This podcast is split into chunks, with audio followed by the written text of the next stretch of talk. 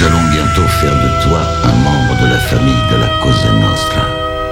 Ce qui veut dire que tu devras placer cette organisation au-dessus de Dieu, au-dessus des gouvernements, au-dessus de ta propre famille.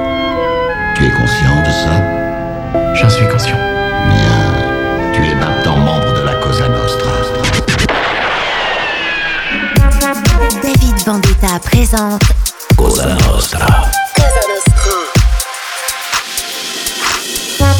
We meet for a moment and then it's goodbye. But I just lived a lifetime with you in my mind. What would it be to live in your world? If you were my boy and I was your girl, it's crazy the spell you have me under. I know it can't be, but I'll always wonder what would my life be living in your arms? I feel I'll never know.